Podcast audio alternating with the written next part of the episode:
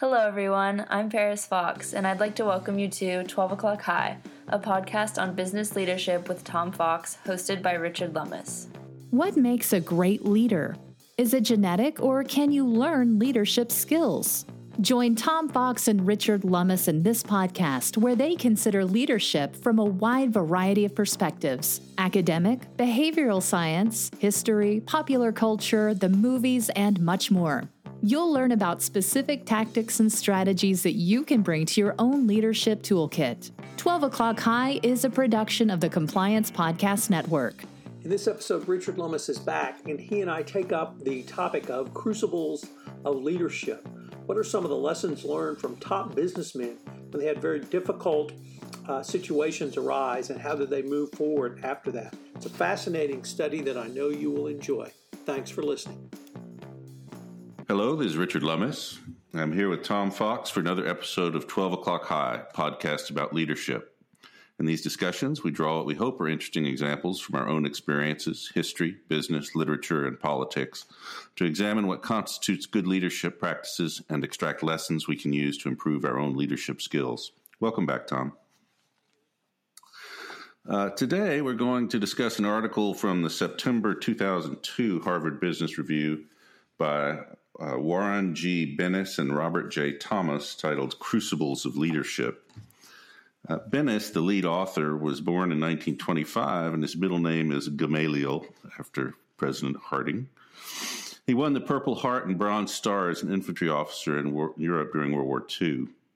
He's one of the pioneers of leadership studies, first at MIT and later at the University of Southern California, and published 27 books over a lengthy career. His work at MIT in the 1960s on group behavior foreshadowed and helped bring about today's headlong plunge into less hierarchical, more democratic, and adaptive institutions. Private and public management expert Tom Peters wrote in his foreword to Bennis's uh, Invented Life Reflections on Leadership and Change. Uh, this article uh, describes a number of p- pivotal moments in the careers of different leaders. Tom, you want to tell us what you think the author means by the term crucible and how it can help us become better leaders? Sure. Well, uh, as they define, or I think they define it, it's when a leader uh, has a severe test or trial. Uh, and in thinking about that, I'm I'm not quite sure that really gets to it because I know both of us, and knowing your backstory a little bit, I know you and you know me have both had these trials. Um, but I haven't, I would never have seen them as crucibles. What I will say is that in some of the difficult situations I've faced as a uh, professional, I have learned from those experiences and it has made me, uh, in one case, a, a, a better law, better lawyers or a better lawyer, and in another case, uh, you know, I think a better uh, uh, person working in the field I'm in.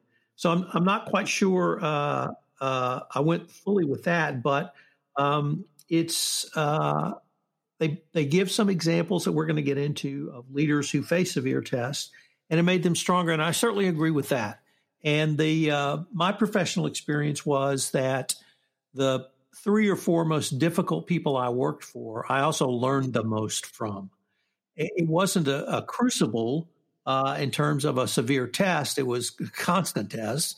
Uh, because it was constantly difficult, but they were constantly demanding that I improve, do better, uh, even if it was to, to satisfy their own egos. Nevertheless, uh, I did learn a lot. It, it, made me pay attention to details in ways that uh, I had not in, done before. And so um, I found uh, when I talked to people about their experiences as having worked for difficult people, um, the, most people seem to feel like they received a large number of le- professional learning experiences from difficult people. And I read about people like Steve Jobs or Elon Musk or some of the titans of industry. And obviously, I don't work for them, so I don't have a crucible experience from them. But um, I do learn from them. And, and when you look at um, Steve Jobs and the creation of the iPhone and his extraordinary attention to detail, uh, he apparently was a very difficult person to work for. And uh, they talk about bending air, and he could literally bend air around him to get what he wanted. Um, I read that as in large part as demanding not just excellence, not just perfection, uh, not just the best you can be, but the absolute best, and that uh, it it may or may not be perfection, but his his requirements around the the shape of the iPhone, how it felt in the hand, the experience of looking at a screen, even at a five inch screen, the one we all started with, uh, that he designed. Um, uh, I found that I got a lot of lessons from those, and and to this day, when I uh, try to create something along, like a podcast or, or something else, I, I really pay attention to those details, and that comes directly from uh, reading about Steve Jobs and the the kind of leader and he was and how he put people through those tests. So uh, I guess I found it um, maybe because of his experience as a soldier, uh, tested literally in the fires of battle. Uh, maybe he saw things in a little more dramatic terms, but I see it more as a kind of a continuum of, of professional learning. Um, hopefully, for our listeners, it can be things like listening to this podcast. But um, I guess uh, knowing a little bit about your professional experience, what would what would you? What are your thoughts on that? Well, I I agree with you that the uh, some of the most formative experiences have come from demanding mentors, and um, demanding is uh, a kind word for the for some of them, um, but the uh, and and you're right. I I didn't think about it that way, but it wasn't so much a crucible as a longer term exposure to um, to requests for uh, excellence or, or, demands for excellence. And you're right; it wasn't until I read his Bennis's biography that, they made sense to me that he would have talked about it as a defining crucible.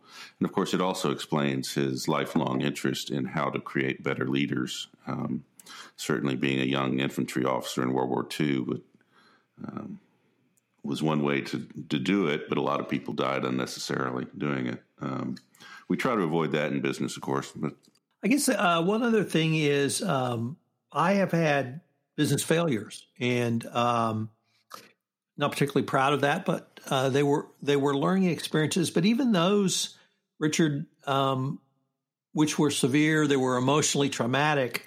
Uh, I'm not sure that I was able to take away lessons that um, uh, other than don't do stupid stuff in business.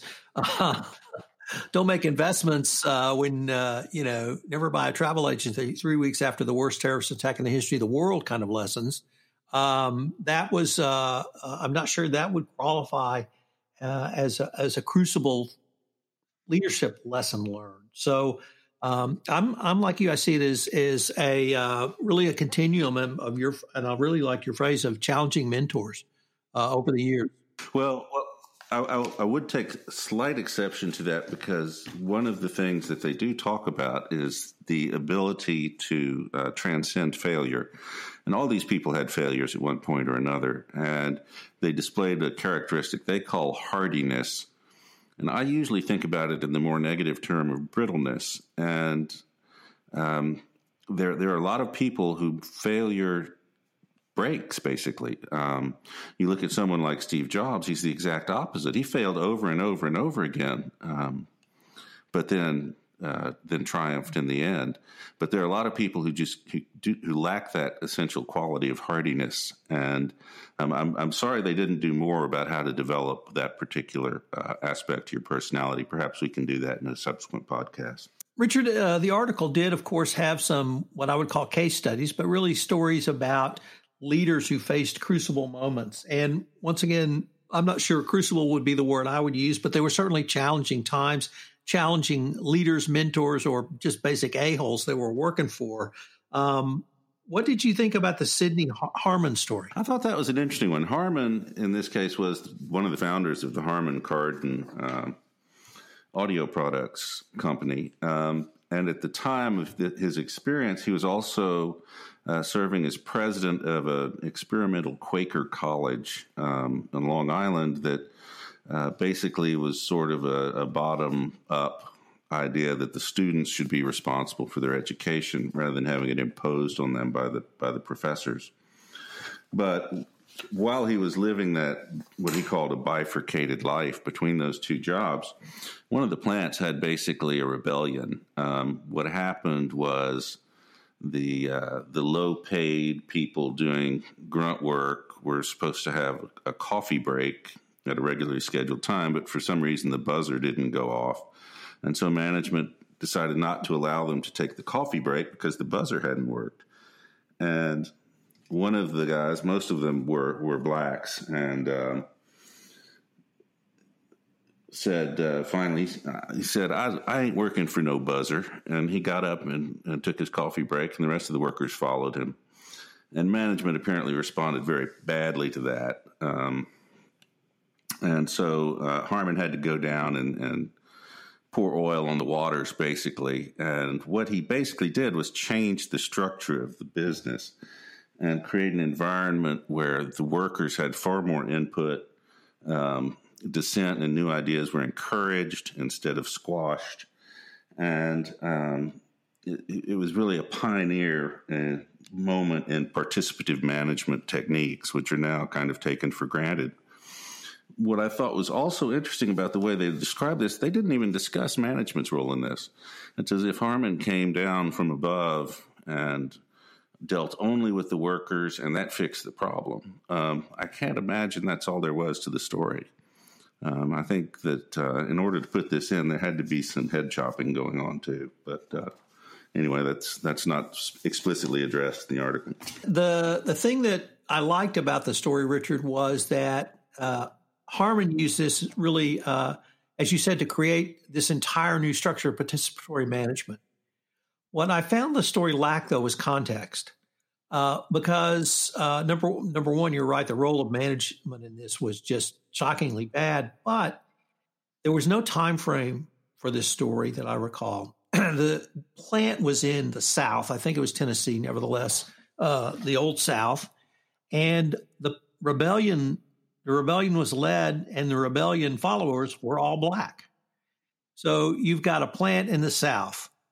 Uh, Sidney Harman uh, probably the 60s, maybe the 70s. Uh, if it's the 50s, it makes it even more dramatic. Um, you basically have a, a, rebellion of black workers against what's probably an all white management. And um, I found it, uh, when, you, when you look at it in that context, it's probably uh, completely rational to the management what they did uh, based upon who was the, uh, the people in the rebellion. And if that was the situation, it adds a, a completely new level of nuance and context to what Harman did, which was, and we don't know whether the plant was unionized or not. Probably not in the South, but uh, just the act of the the man, the owner, coming down, sitting down, and talking to blacks in the '60s, that was probably close to revolutionary. And uh, I, I wish we would have had a little more context around all of that. But your point on the the role of management in this and just the absolute abysmal lack of any humanity by management. Uh, I, I, struggled with trying to figure out why on earth they would do that, but um, and that's why I came up with the scenario I just mentioned. But um, they really missed missed out in in what kind of leadership training was that management being given, if any? I guess they didn't listen to our podcast, but uh, uh, I really uh, wish we'd had a little more context on that. Yet, nevertheless, uh, we have a whole new style of management based upon what uh, Sidney Harman learned in that example. Well, and several of the crucible uh, experiences they discuss involve racism, anti Semitism, and sexism, um, which remain problems in the workplace, but certainly not to the extent um, they existed at this particular time. Well, and that really leads to one I wanted to, to maybe say a few words on, and that's the Vernon Jordan example. And here he, he, worked for a gentleman named Robert Maddox. I believe it was in the city of Atlanta, early 60s. And uh, Maddox was, um, it's unclear if he was related to Lester Maddox, but uh, also lack of context. But apparently, Robert Maddox was an un- unremitted racist, uh, clearly part of the Old South, and uh, repeatedly uh, heckled and uh, made racial comments to Jordan. What I really found interesting, though, was was Jordan's reaction, which it drove him to uh, achieve, achieve, greatness, um, and it motivated him. I couldn't really tell to you know be the best he could be, uh, but as I recall, uh, he was the president of the National Urban League, At one point, he was uh, good friends with uh, uh, Jimmy Carter and later Bill Clinton. He was a partner at a prestigious Washington law firm, Akin Gump, Strauss-Hauer and Feld. Uh, he was extraordinarily successful in one of the really earliest examples of black leadership in a prof- in the professions, um, in, uh, particularly in big law. So um, that one really didn't really resonate with me as a crucible moment uh, because it didn't seem to be a. Uh, I, I guess I just couldn't really put the two together. Uh, whatever was inside Vernon Jordan, he was a driven man, and whatever motivated him, he certainly was highly motivated to achieve what he achieved. Did you really? Uh, how did this one strike you? Well, it, it struck me first of all the the level of achievement Jordan was able to accomplish in his life was was remarkable. I mean, he started out as this guy's chauffeur and waiter, basically. It sounds like, um, but it was interesting in that he cast it differently. That this that Maddox was lashing out at a total loss of power.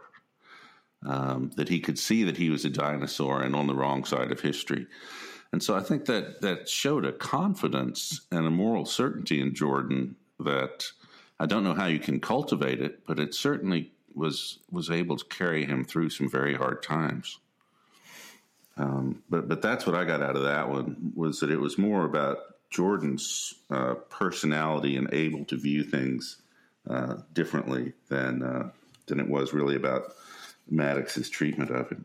And then, uh, Richard, the article ended with uh, four essential leadership skills that the authors uh, really picked up from the, the, case studies of the people they they uh, wrote about in this article. And I wanted to go through and, and list them off, and maybe we could have a little discussion on them. One, uh, engage in shared meaning. This was the Sidney Harman example where uh, he took a really a new radical approach. But it was by our favorite characteristic of a leader in this entire podcast series, listening um, and he diffused a factory crisis and really led the discussion around a new management style. Two, uh, the phrase they use is distinctive, compelling voice, but I want to change that to really words matter. And uh, I think they still do matter. And what you say can make a difference at times. And they, they talked about a college president who, um, Jack Coleman, I think at Columbia, who uh, preempted a clash between a football team and anti-war uh, demonstrators who were threatening to burn the American flag, and he did this by persuading uh, both sides to uh, to stand down and back off. Three is I don't think uh, a value that anyone would disagree with, and that's integrity.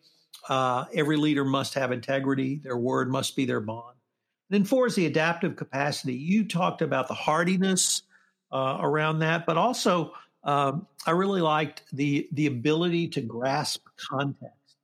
Uh, I would say that's the ability to, to listen and change, but it's nevertheless uh, it's weighing of many different factors. And uh, in this podcast, we we both believe that leadership skills can be taught. The ability to grasp context, context is in many ways something that uh, may be more intuitive.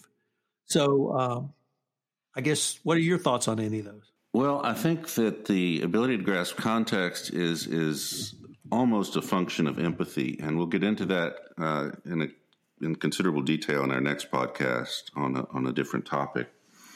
Um, but I think one of the themes of our podcast has been that you can teach leadership skills. Um, I think you can teach to a certain extent um, a heightened level of awareness of context. I think we both know people for whom that would never have worked. But I think people who are who are not innately great at this can get better. People who are terrible at it probably are never going to be very good at it. But I think there's a lot of room for improvement for those of us in the middle, um, just by paying attention. Richard, that seems like a great way uh, to end this particular episode. I I hardly recommend this article from uh, HBR. I'm going to link to it in the show notes. So uh, check it out. And if you're so interested, let us know what you think. You want to take us home, Richard? Well, I, I certainly agree. There was also a, a bizarre little uh, sidebar on this article about the power of neoteny, um, which uh, struck me that one of the things that they felt you should cultivate were basically juvenile characteristics of, of openness and curiosity. It had nothing to do with the rest of the article, so I'm, not sure why it was in there, but it was just an interesting little sidelight. Um, and we'll discuss some of that also in the next podcast. But I, I, also hardly recommend this this article. I'm inclined to go back and read some of uh, Bennis's uh, earlier works. Um, as, as you say, they, they may pr- provide a little more context than you can provide in, in an article this short um, regarding the, the social milieu that, that some of these problems came out of. Um, but other than that, uh, for now, this is Richard Lummis and Tom Fox signing off from 12 o'clock high. We hope you'll join us next time. Hello, everyone. This is Tom Fox again. I hope you enjoyed this episode of 12 O'Clock High, a podcast on business leadership. Also, check out the uh, article that the podcast is uh, uh, based upon in the show notes. Please join us again for our next episode where uh, Richard Lummis and I will take another look at leadership. 12 O'Clock High, a podcast on business leadership, is a production of the Compliance Podcast Network and a proud member of C Suite Radio.